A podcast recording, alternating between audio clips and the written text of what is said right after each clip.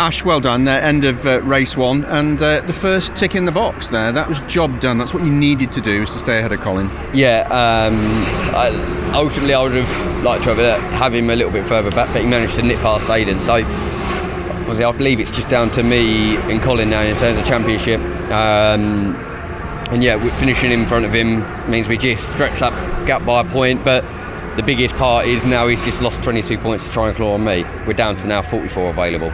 So the job's become a lot harder for them. Uh, the pressure is on that one to, to, deliver. Yeah, you're the fox, they're the hounds, aren't they, in that respect? Um, it was interesting because at one point I was watching you and did hold my breath where I thought you were going to go and try and make a move, and then all of a sudden the new Ash Sutton kicked in, and you thought, you know what, I'll just bring this home in one piece. Yeah, just for the, the safety car. The car felt good. We just put our fastest lap in.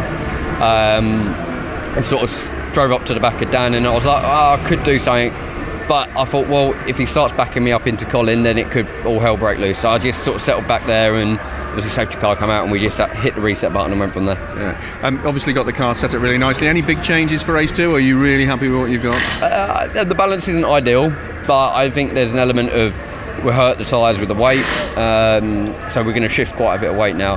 So we're only going to make small changes and, yeah. and, just keep it where it is. You and Colin, that was great to watch because you and Colin have so much respect for each other. It was like watching two drivers at the absolute pinnacle doing what you should do. It's fantastic to watch.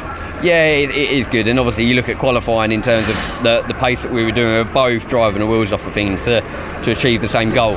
And you saw it there. We're both doing exactly the same job, and it's good. We're, and the same goes for Tom. Whenever I race Tom on track, there's always that mutual respect, and that's what it should be like. And you did make the Infiniti about twice as wide uh, as it actually is at one point, didn't you? Yeah, at the very beginning, he was obviously in the mirrors, and I, I had to be a bit careful if he was going to stick his nose. He showed it once, wasn't quite close enough, so yeah, I just uh, once that happened, I kind of cracked on with the job. Really well done. Cheers, thank you.